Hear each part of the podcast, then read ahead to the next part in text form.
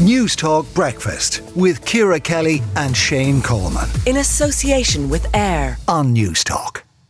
Now, emergency sec- security measures remain in place in Moscow after a rebellion by Wagner mercenaries that has shaken the position of the Russian President Vladimir Putin. Uh, Paul Rogers, Emeritus Professor of Peace Studies at Bradford University, uh, joins us. Paul, it is the most. It was the most extraordinary weekend of developments. Where are we at now? Do you think? As far as we know, uh, things are returning not to normal, but to relative stability. Um, the reports this morning, and it's sort of well into the morning in Moscow, is that the city is relatively quiet and ordered, and there doesn't seem to be massive uh, ordinary public concern. Having said that, it has been quite an extraordinary period. Uh, in fact, in, in terms of a sort of a political development, it's huge. It's a similar level to what the United States experienced, what, two and a half years ago uh, with the assault on, on Congress in the attempt to, in fact, to stop uh, the appointment of a new president. Here, of course, we're right in the middle of a war, an extremely bitter war. But there is much we don't know, and I think you have to face this. You simply can't tell what's really happening behind the scenes. For example, we don't actually know where Prigozhin is now. Uh, has he actually gone to Belarus or is he still in Russia? Um, is he in the eastern part of, uh, of Donbass, of Ukraine, where certainly the Wagner Group still has a very big say? And uh, probably most important of all, we don't know exactly what was planned. I mean, there is the talk, obviously, of the march on Moscow, so to speak.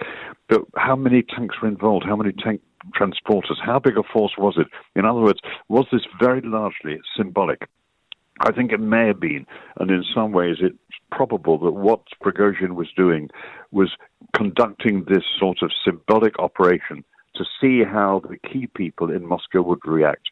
And by the key people, I mean obviously uh, whether Shoigu, the defense minister, or Gerasimov, the def- sorry, the defense minister, or Gerasimov, the uh, head of the armed forces, would actually come out into the open. They didn't. Um, what was that Putin actually saying? He seems to have reacted very strongly and almost sort of hugely, almost scared, you might say, but very angry as well and most of all, some of the key people behind Putin. One thinks particularly of the head of the Security Council, Nicholas Patrushev, who we don't hear much about, but is an extremely strong character. What were they saying? Uh, what were they thinking? And how were they reacting?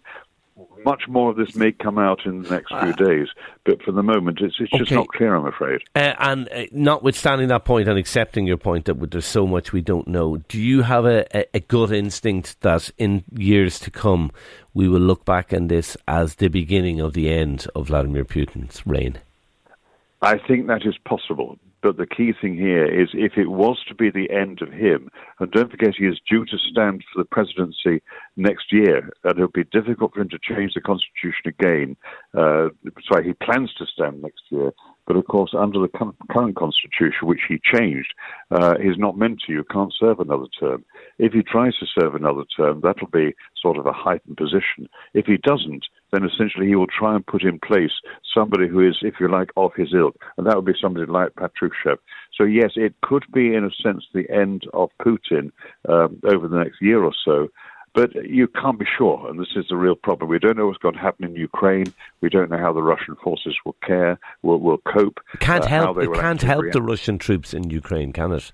Mora- no, it, morale-wise. I mean, no, it can't morale wise. And the thing is that it is a major blow to Putin as far as we're concerned. All I'm saying is that I think there's an assumption that this is the beginning of the end. Uh, I think some of the really skilled analysts are really not sure about this.